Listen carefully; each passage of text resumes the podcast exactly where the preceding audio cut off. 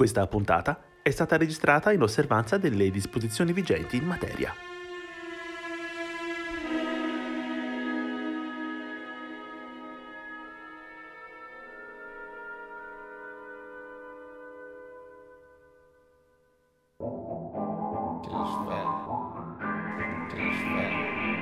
Da ognuno il suo studio va ora in onda. Non siamo stati noi. Programma musicale a cura di Arcadio Baracchi e Jacopo Fallani. E benvenuti a una nuova puntata di Non siamo stati noi. Una trasmissione che spiega come niente si crea e nulla si distrugge, ma Tutto si elabora da Mozart e Sonic Youth, a cura in compagnia di Jacopo Fallani e Arcadio Baracchi. Se so cos'è l'amore, è grazie a te.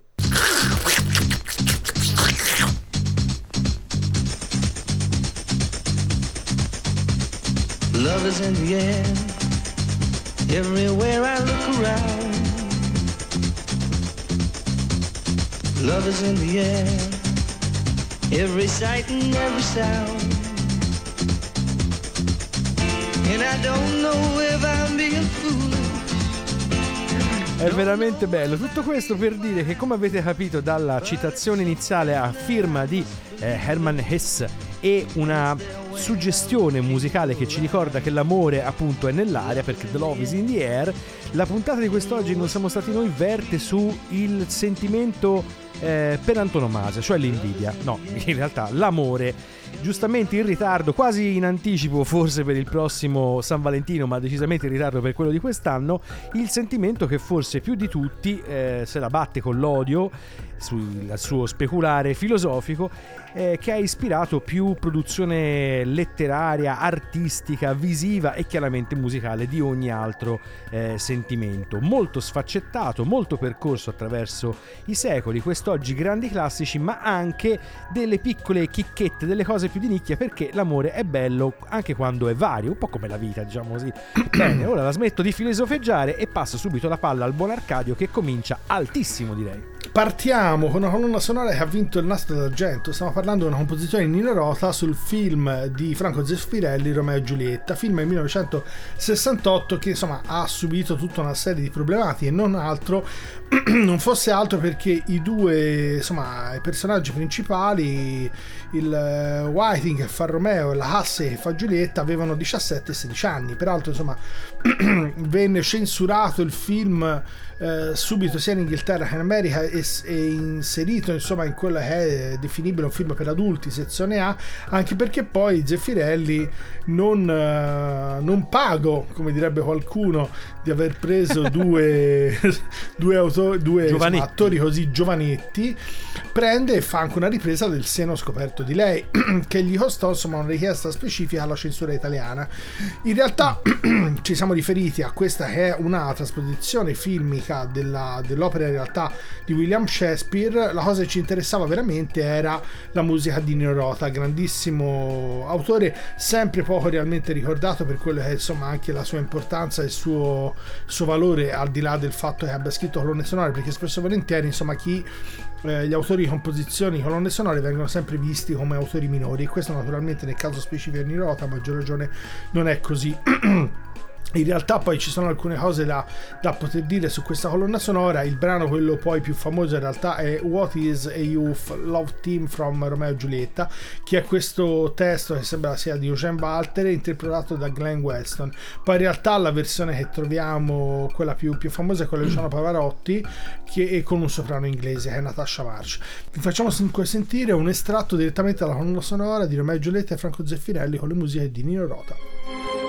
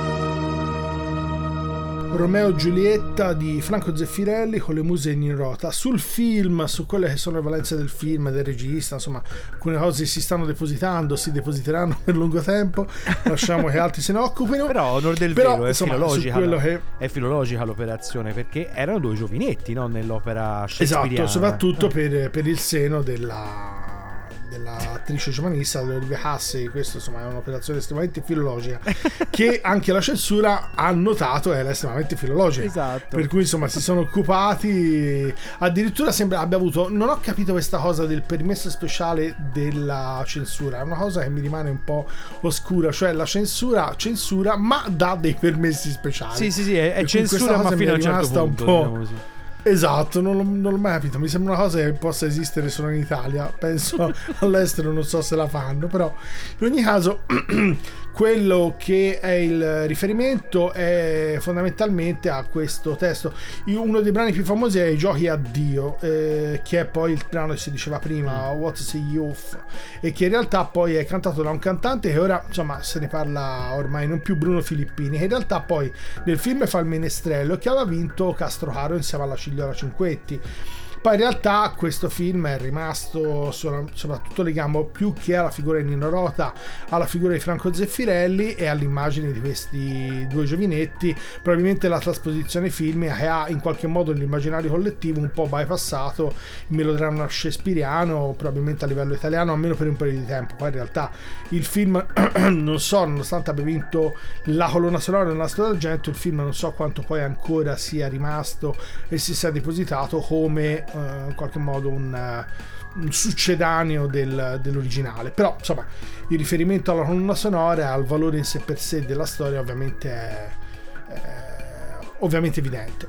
E un autore che in un certo senso è diventato eh, famoso proprio col suo disco di debutto e con un brano che è diventato una specie di moderno classico, diciamo così, della canzone d'amore è Damien Rice. Siamo sempre nell'ambito quasi filmico, anche se il brano che andiamo a presentare, The Blower's Daughter, non è stato scritto per una colonna sonora, ma diventa famoso o ritorna, diciamo così, famoso al grande pubblico proprio facendo parte della colonna sonora del film Closer e diventa appunto uno dei temi ricorrenti per così dire proprio del film. È una canzone d'amore abbastanza classica che in realtà ha una storia alle spalle che è un po' al limite dello stalking e che non si sa bene quanto sia leggenda o meno. Ma a quanto pare Damien Rice che eh, prima di diventare Damien Rice eh, lavora in un call center e chiama fa le cosiddette free call cioè le chiamate eh, a caso agli utenti che trovano attraverso il, l'elenco telefonico e a un certo punto entra in contatto con um, una donna alla quale dovrebbe cercare di vendere a quanto sembra una um, polizza assicurativa. E insomma i due cominciano a parlare, questa relazione esclusivamente telefonica va avanti per un periodo e dopodiché si interrompe improvvisamente. E Damien Rice diventa appunto il quasi stalker di qui sopra, per cui riesce a risalire all'indirizzo della donna, insomma, per poi scoprire che questa aveva smesso di rispondere semplicemente perché era andata in vacanza. E lì questa storia d'amore eh, finisce, se così la vogliamo chiamare storia d'amore perché forse ci sono anche gli estremi del penale, non lo so. Insomma. Comunque, al di là del, dell'aneddotica che potrebbe essere falsa, come no, The Blower's Daughter è veramente un bel pezzo e soprattutto un pezzo significativo per quanto riguarda, esplicativo scusate, per quanto riguarda la poetica e l'estetica musicale proprio di Damien Rice. Ce l'andiamo ad ascoltare, Damien Rice, The Blower's Daughter. And so it is, just like you said it would be. Life goes easy on me most of the time.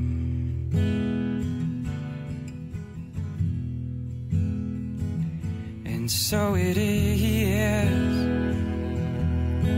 shorter story. No love, no glory. No hero in her sky.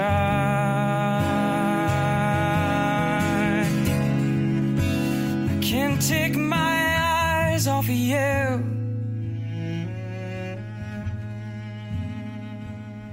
Can't take my eyes off of you. I can't take my eyes off of you. I can't take my eyes off of you. I can't take my eyes off of you. I can't take my eyes.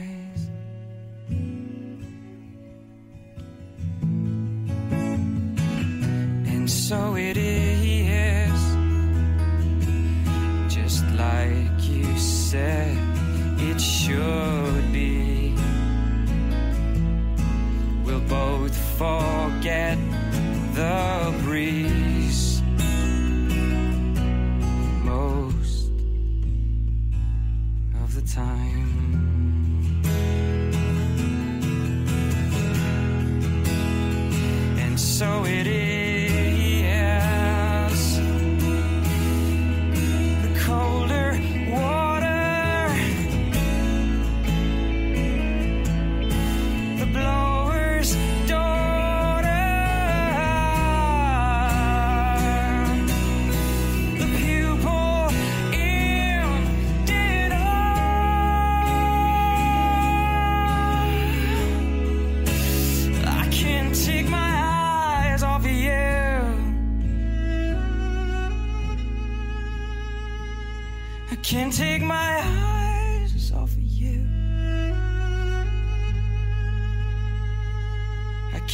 my eyes off you.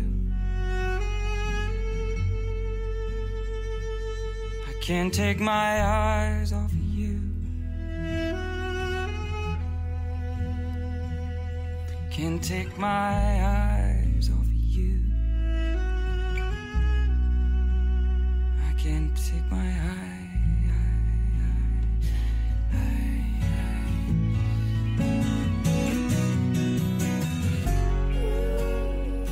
L'album d'esordio Oh Damien Rice, febbraio del 2002, un disco che mostra la, tutte le principali caratteristiche della scrittura di Damien Rice.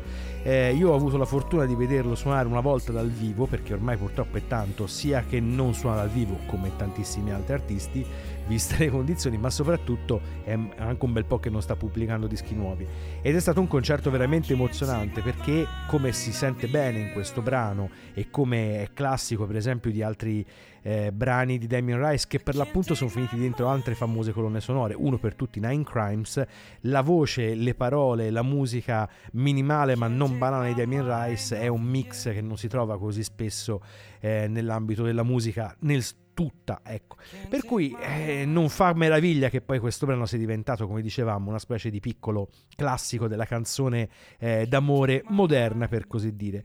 Ma spostiamoci attraverso dall'amore in questo modo, come dire, romantico di giovinetti e giovinette per arrivare invece a un sentimento d'amore, ma forse Arcadio più laico, diciamo così. In realtà sì, andiamo verso l'amicizia. L'idea è un po' nata da un aneddoto che, che stavo leggendo, un rapporto amicale un po' strano, un po' fuori contesto apparentemente. Eh, a un certo punto, insomma, dopo tutta una serie di avventure, tournée in giro per l'Europa, Paganini ritorna in Italia e assiste a un certo punto a una rappresentazione della Sinfonia Fantastica di Berlioz nel 1833. Rimane talmente colpito che nelle memorie Berlioz scrive un uomo dai capelli lunghi, gli occhi penetranti, il volto strano e scavato, posseduto dal genio, colosso tra i giganti, non avevo mai visto prima, il cui aspetto mi inquietò profondamente, mi stava aspettando. Mi fermò e mi strinse la mano, colmandomi di intensi elogi e mi riscaldarono il cuore e la mente. Era Paganini. Con questo, insomma, lui fa riferimento a questa figura particolarmente strana che è, insomma, fortemente avversata prima a Parigi, anche se poi tutta una serie di successi e poi successivamente a Londra. Si consolidò una forma di amicizia, Belloso aveva tutta una serie, come spesso i musicisti, di debiti che in qualche modo con, eh, insomma, un lascito, no, neanche un lascito perché in realtà, insomma, l'ha fatto in vita, l'ha fatto in quel periodo lì, un, insomma, oggi diremmo un assegno, un, una cospicua donazione da parte di Paganini, Berlioz riuscì a saldare tutti i suoi debiti e dedicarsi puntualmente alla composizione. Da questo rapporto poi nacque quella la sonata per la gran viola con tutta una serie di botte risposte fra i due artisti. Vi lasciamo, tanto per lasciarvi un po' nell'idea delle suggestioni, in realtà a quello che è il, il Requiem di Berlioz, anche perché da lì a pochi anni, insomma, Paganini con tutti i malanni che erano dovuti a tutta una serie di... Uh, cure anche a cui si sottoponeva eh, lo portarono insomma abbastanza velocemente alla morte. Qui vi facciamo sentire il Requiem di Berlioz con la London Symphony Orchestra il uh, coro uh, Wandsworth Schoolboys Choir il, uh, il direttore non vi cito ovviamente il direttore del coro il tenore chi più ne ha più ne mette una registrazione 1969 con il direttore Sir Colin Davis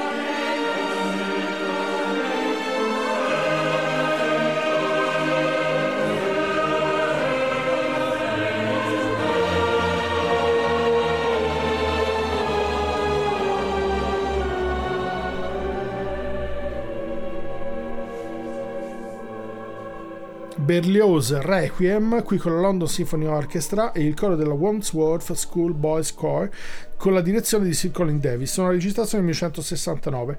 Ci siamo affacciati a questa nuova tranche proprio con l'idea dell'amicizia, facendo riferimento insomma, a questo aneddoto che dopo la creazione della Sinfonia Fantastica di Berlioz con un'esecuzione a cui Paganini poté assistere, subito dopo insomma, si ricorda Berlioz fantasticandone insomma, la composizione e da lì chiedendogli insomma, la creazione di un brano apposta per lui però su una viola, peraltro 1900 sembra che il riferimento fosse perché Berlioz andò, scusate, Paganini andò da lui con una bellissima viola di Stradivali eh, che fu da lui soprannominata Controviola. Poi in realtà ci fu una serie insomma di riaggiustamenti anche perché Paganini in qualche modo non si sentiva come il suo solito al centro dell'attenzione Berlioz era fondamentalmente un compositore che aveva come esperienze meramente strumentali la chitarra e sembra il flauto, per cui alla fine insomma dovette un po' ricalibrare il tiro per le richieste di Paganini. Però il riferimento fu questo, anche perché poi questa sorta di rapporto amicale fece sì che Paganini, dopo aver essere ingiuriato fortemente anche a Parigi per quello che fu il suo concerto a Londra, l'ultimo, eh, dovete immaginare che insomma lui rientra un po' nella, nella teoria dei cappellai matti, perché siccome aveva la sifilide, allora eh, si pensava che Cosa intendi? di Scusa, fondo di quale cappello stai parlando? Come cappellaio perché matto? Perché i cappellai eh. matti la faccio veloce i cappellai matti sembra che fossero tali fino agli anni 60 del Novecento perché in America e in Inghilterra continuavano a utilizzare il mercurio Eh sì. per levare i peli dalla pelle degli animali con cui facevano i cappelli per cui venendo a contatto con questa, eh, con questa sostanza impazzivano perché questo è il dato di fatto Mm. Eh sì. non chi ovviamente comprava il cappello da lì sembra che il cappellaio matto e Lewis Carroll e compagnia siccome all'epoca avevano la sifilide in diversi e Paganini anche lui ce l'aveva sembra che lo curassero col mercurio il che era fortemente impazzito insomma ne combinava di cotte di crude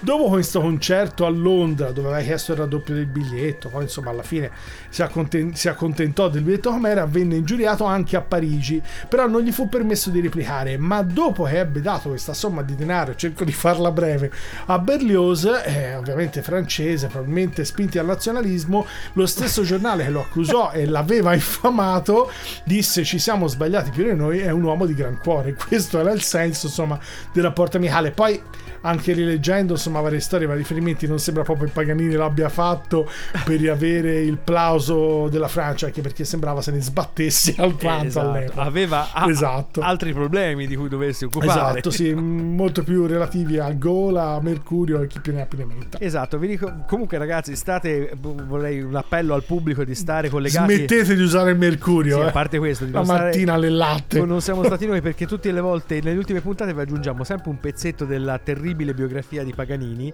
con qualche nuova malattia e quel che è peggio non è la malattia, sono le cure. Cioè, quello più lo curano, peggio sta. Esatto. No, Pover'uomo, una roba terribile. Ecco, e parlando appunto di un personaggio diventato famoso non perché fosse particolarmente malato, ma perché ha sempre avuto una postura particolarmente particolare, diciamo così, arriviamo a Joe Cocker, che diventa famoso nella... Lui sarebbe garbato usare il Mercurio. eh, purtroppo sì, e lui ha passato dei momenti in cui forse avre- ha rischiato sicuramente di aver bisogno del mercurio per curare determinate malattie. Comunque, il buon Joe Cocker, come voi sapete, fa diventare molto noto un brano a- non a sua firma, ma a firma di due signori a nome John Lennon e Paul McCartney che all'interno del classico fra i classici dei Beatles, Sgt. Pepper e Lonely Hearts Club Band, inseriscono questo With a Little Help from My Friends, brano peraltro originariamente cantato niente poco di meno che da Ringo Starr, che dei Beatles ovviamente era il batterista. Eh, Joe Cocker prende questo brano, lo trasporta un po', diciamo musicalmente, lo cambia, lo fa, gli dà questo andamento più terzinato, un po' quasi da blues, e soprattutto gli dà questa fortissima impronta vocale che lo caratterizza e lo ha reso poi brano super noto ancora oggi. E visto che parliamo d'amicizia, perché non andarcelo ad ascoltare la versione di Joe Cocker di With a Little Help from My Friends? What would you do if I sang out of tune? Would you stand up and walk out on me?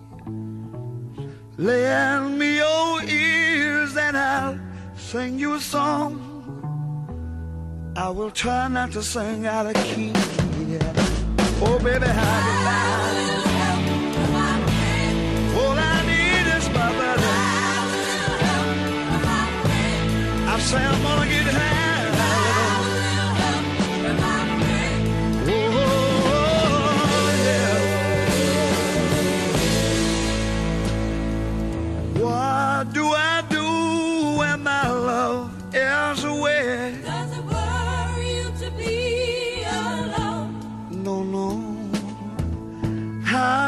I feel at the end of the day? Are you sad cause you're on your own? I tell you, don't it say no more. I will help my get by with my. Yeah, yeah, yeah,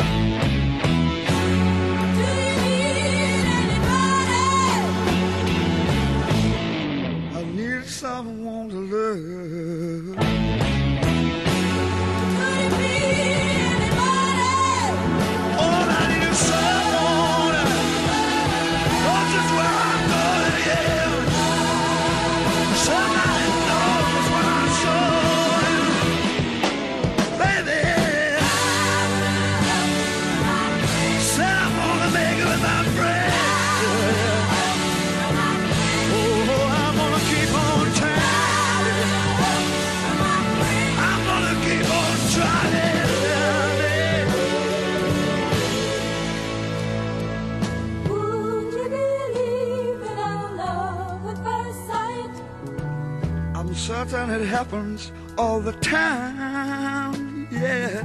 What do you see when you turn out the light?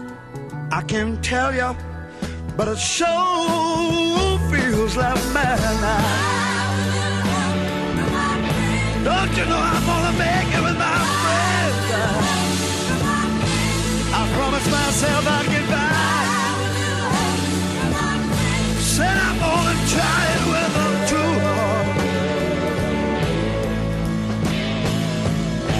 Joe Cocker with a little help from my friends dalla premiata ditta Lennon McCartney. Appunto, andamento leggermente diverso della canzone dall'originale, anche un po' più psichedelico, mentre chiaramente con Joe Cocker il brano diventa decisamente più blues.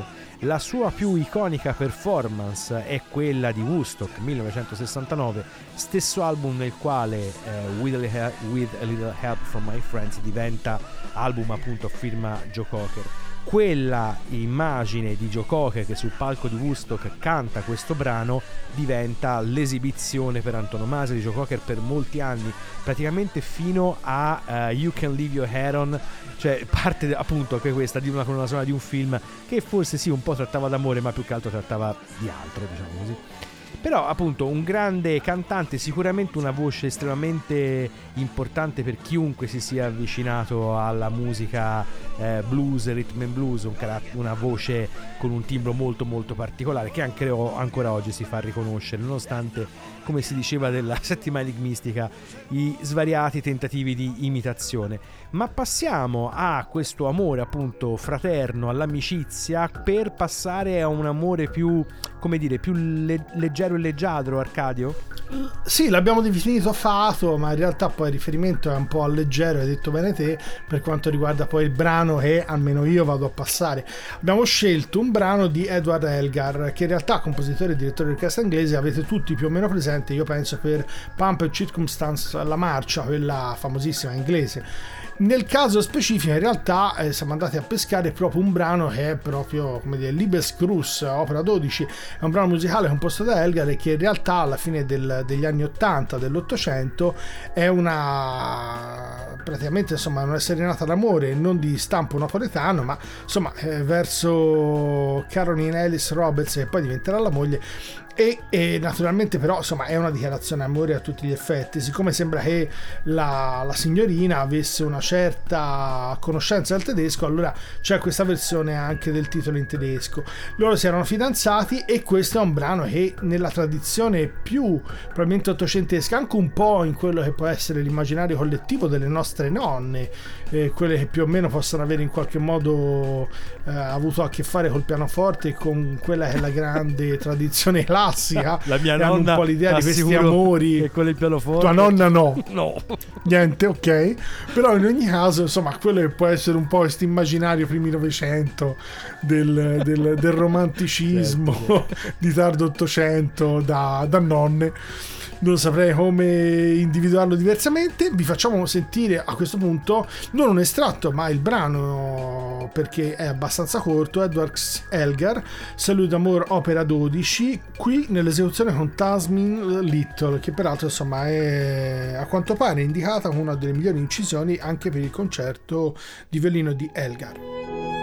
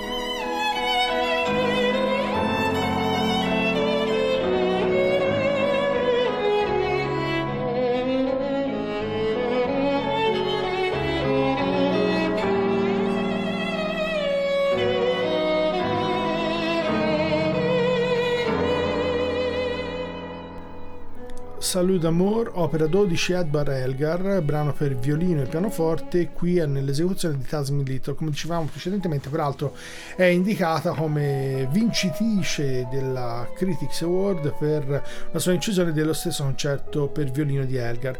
Come dicevamo, non tanto fatto ovviamente in riferimento a quello che è il rapporto amoroso di Elgar con la propria compagna, ma quello è ovviamente l'idea di una composizione che sicuramente eh, strizza l'occhio a tutto quello che è un po' l'idea anche di un amore ottocentesco, un po', un po' drammatico, un po' sopra le righe, che è un po' tipico, almeno anche dell'idea che ci siamo fatti noi come immaginario collettivo fino ai primi del Novecento, anche in ambito sia musicale che anche teatrale. Insomma, mi viene sempre in mente una Sara Bernard con tutte le sue pose e i suoi modi sicuramente estremi e dolorosi, però era l'idea insomma di un, di un Amero che oggi un po' col senno di poi eh, definiremmo leggero, ma che probabilmente aveva in sé una forma forte di malinconia e di, di tragicità, sicuramente derivante da una cultura ottocentesca eh, estremamente legata all'amor cortese. E invece noi eh, andiamo proprio a pigiare, come si suol dire, l'acceleratore proprio sull'aspetto passionale che in questo caso non viene nascosto dietro eh, appunto la, mh, la leggerezza, per così dire, anche estetica e formale, ma anzi qui si preme proprio l'acceleratore in quello che è un brano che si potrebbe quasi definire scandaloso. L'anno è il 1969 e Adriano Celentano, che è un nome che non ci sentite nominare molto spesso, No! esatto, scrive insieme a Luciano Beretta e Amici del Prete eh, Storia d'amore, che sostanzialmente è una bellissima Che non è canzone. quello delle pistole. quel Beretta lì? Beh, boh, Sì. no. Chi, chi può dirlo? Non Penso credo, no. ma insomma, probabilmente dopo che hai scritto tanto per Celentano, forse può darsi Ah, che diventi quello delle pistole, non lo so, via. Comunque, eh, Storia d'amore è fondamentalmente la storia un po' torbida di, un qua- di una quasi menage à trois, ecco, quantomeno sfiorato perché siamo comunque nel 1969. Ed è un brano forse fra quelli più particolari della produzione vastissima eh, di Celentano. La versione però che ci andiamo ad ascoltare questa volta è il- la render ehm, dal vivo eh, di Avion Travel. Eh, perché Avion Travel in qualche modo riesce a unire il- la passione del brano di Celentano a quella loro musicalità così alcuni tratti quasi teatrale che dà al brano una ulteriore spinta verso appunto l'elemento come possiamo dire quasi completamente estetizzante. Cioè un po' la passione se non l'hai capito leggi bene le didascalie perché non ti puoi sbagliare. Quindi ce l'andiamo ad ascoltare la versione del 1997 tratto da Vivo di Canzoni Avion Travel Storia d'amore. Tu non sai cosa ho fatto quel giorno quando io la incontrai. In spiaggia ho fatto il pagliaccio per mettermi in mostra agli occhi di lei. Che scherzava con tutti i ragazzi all'infuori di me. Perché, perché, perché, perché? Io le piacevo. Lei mi amava, mi odiava, di me. Io non ero ancora il suo ragazzo e ciò soffriva per me. E per farmi ingelosire quella notte lungo il mare venuta con te. Ora tu vieni a chiedere a me, tua moglie dov'è? Immaginarlo che un giorno o l'altro sarebbe andata via da te. L'hai sposata sapendo che lei, sapendo che lei moriva per me. Con i tuoi soldi hai comprato il suo corpo, non certo il suo cuore. Lei mi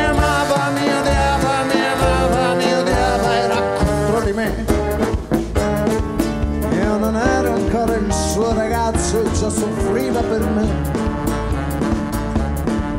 E per farmi ingelosire quella notte lungo il mare è venuta con te.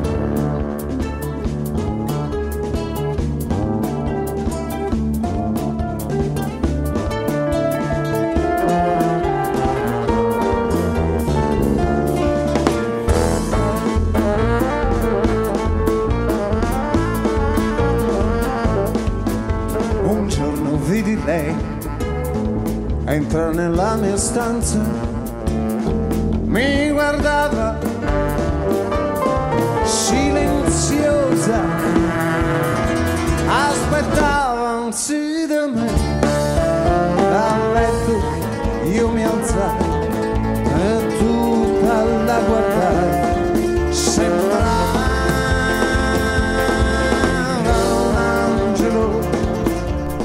Avion Travel, storia d'amore, brano originale a cura e a firma di Adriano, ah, di Adriano Celentano. Scusate, qui appunto nella versione dal vivo di Avion Travel, tratto da vivo di canzoni.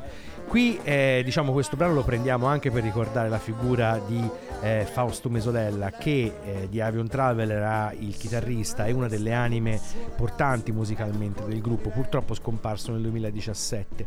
Grande chitarrista, soprattutto grande uomo di cultura di vasta cultura musicale.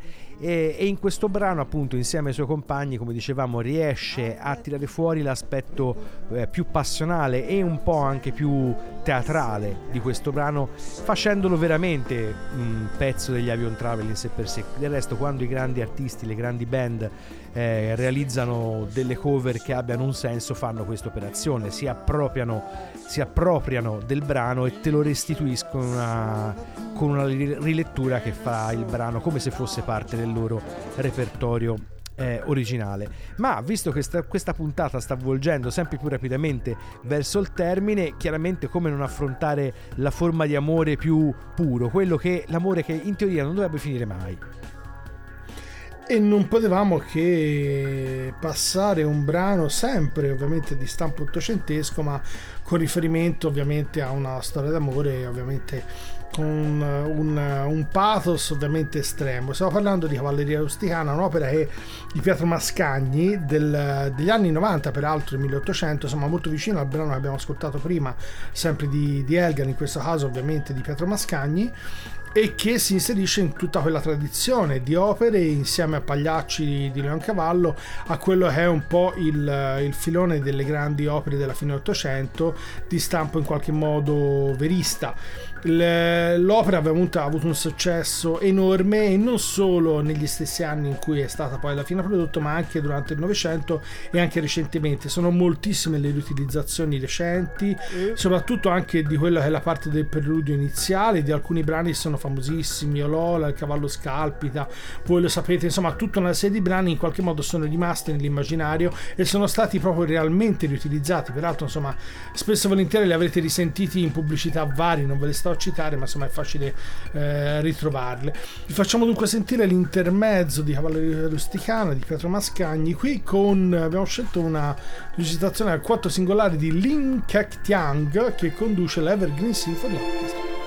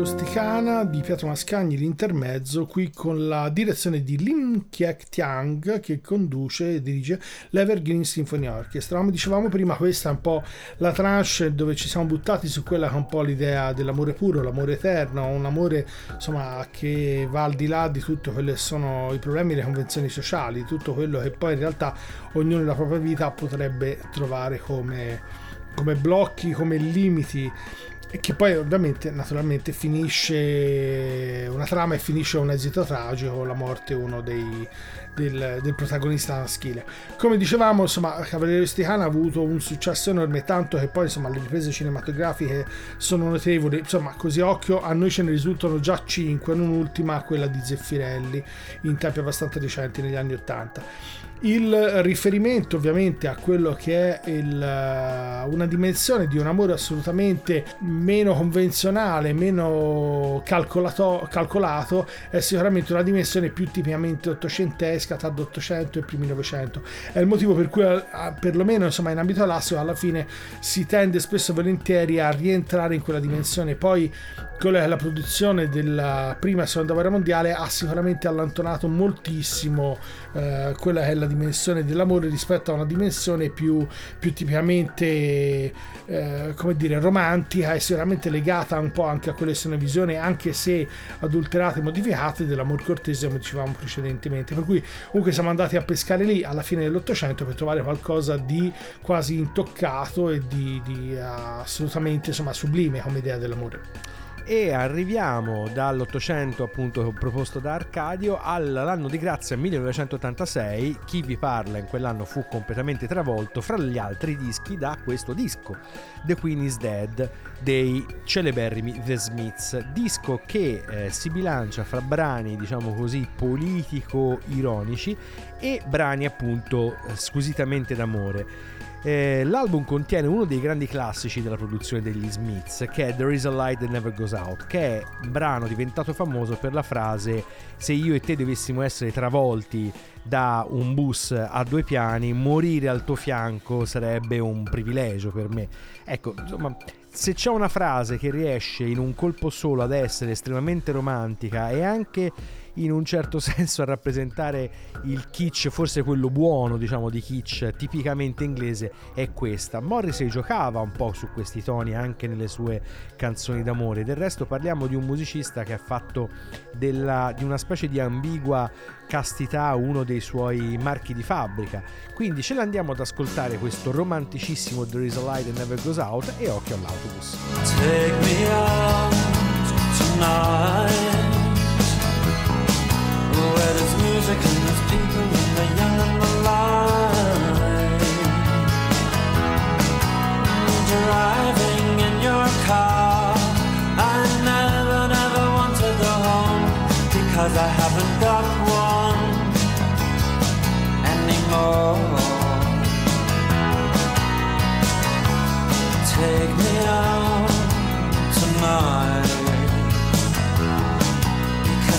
want to see people and I want to see light. Driving in your car.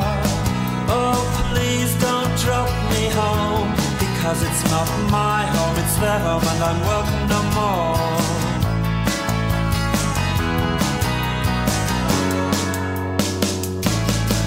And if a double-decker bus crashes Oh.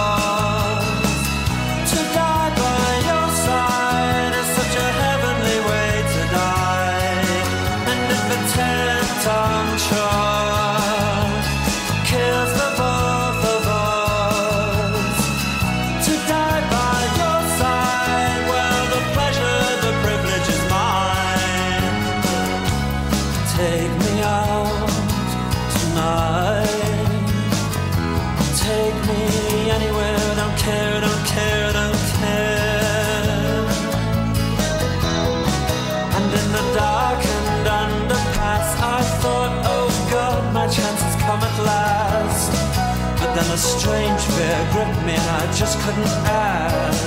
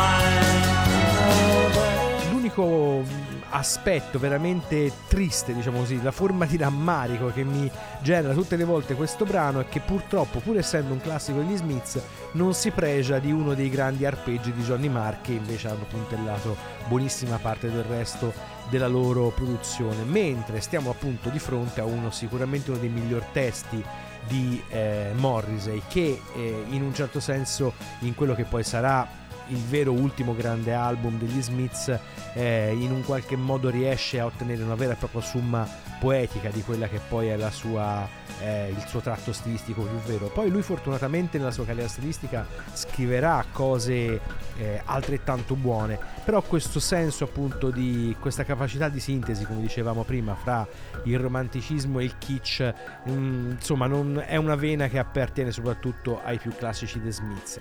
La puntata di Non siamo stati noi sta volgendo rapidamente al termine, c'è chiaramente da affrontare eh, il, il tributo eh, letterario, diciamo così, la suggestione letteraria, che proviene da un libro che non parla esattamente o solo esattamente d'amore, però è un libro che ultimamente si è fatto molto molto apprezza- apprezzare. Il contributo ci viene letto da Arcadio.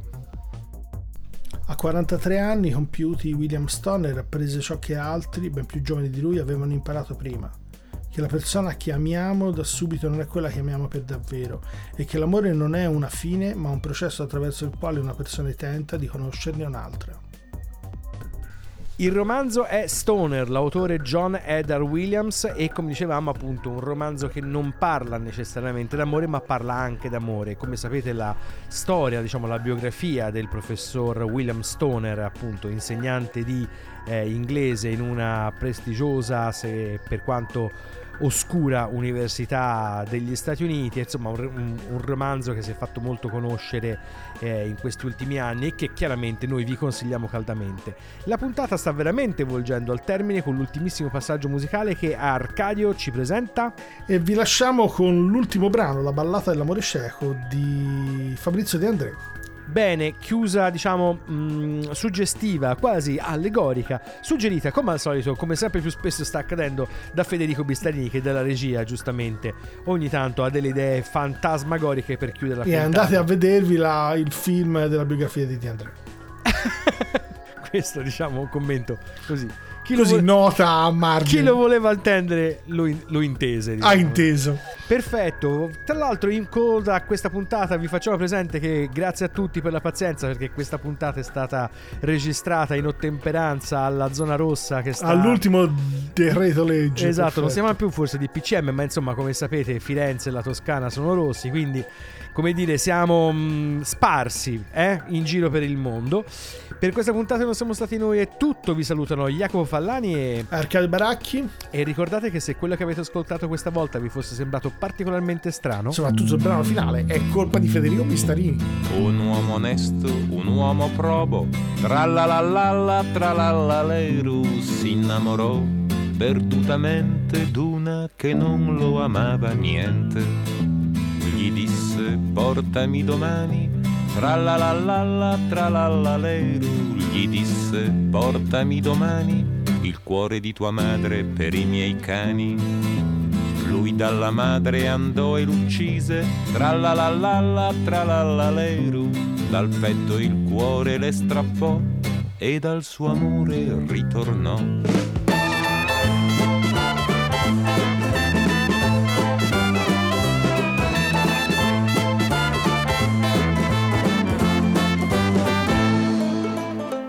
Era il cuore, non era il cuore, tralalala, tralalaleru, non le bastava quell'orrore, voleva un'altra prova del suo cieco amore. Gli disse amor se mi vuoi bene, tralalala, tralalaleru, gli disse amor se mi vuoi bene, tagliati dai polsi le quattro vene. Le vene ai polsi lui si tagliò, tralalala, tralalaleru, e come il sangue ne sgorgò, correndo come un pazzo da lei tornò.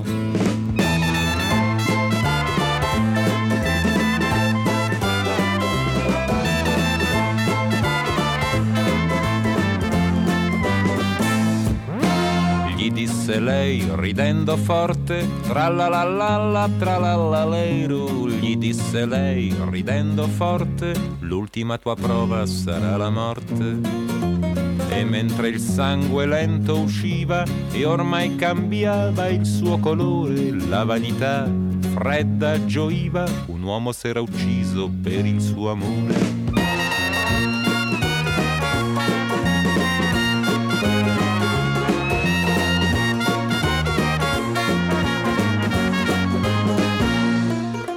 Fuori soffiava dolce il vento, tra la la la la tra la la leru, ma lei fu presa da sgomento quando lo vide morir contento. Morir contento e innamorato, quando a lei niente era restato, non il suo amore, non il suo bene, ma solo il sangue secco delle sue vene.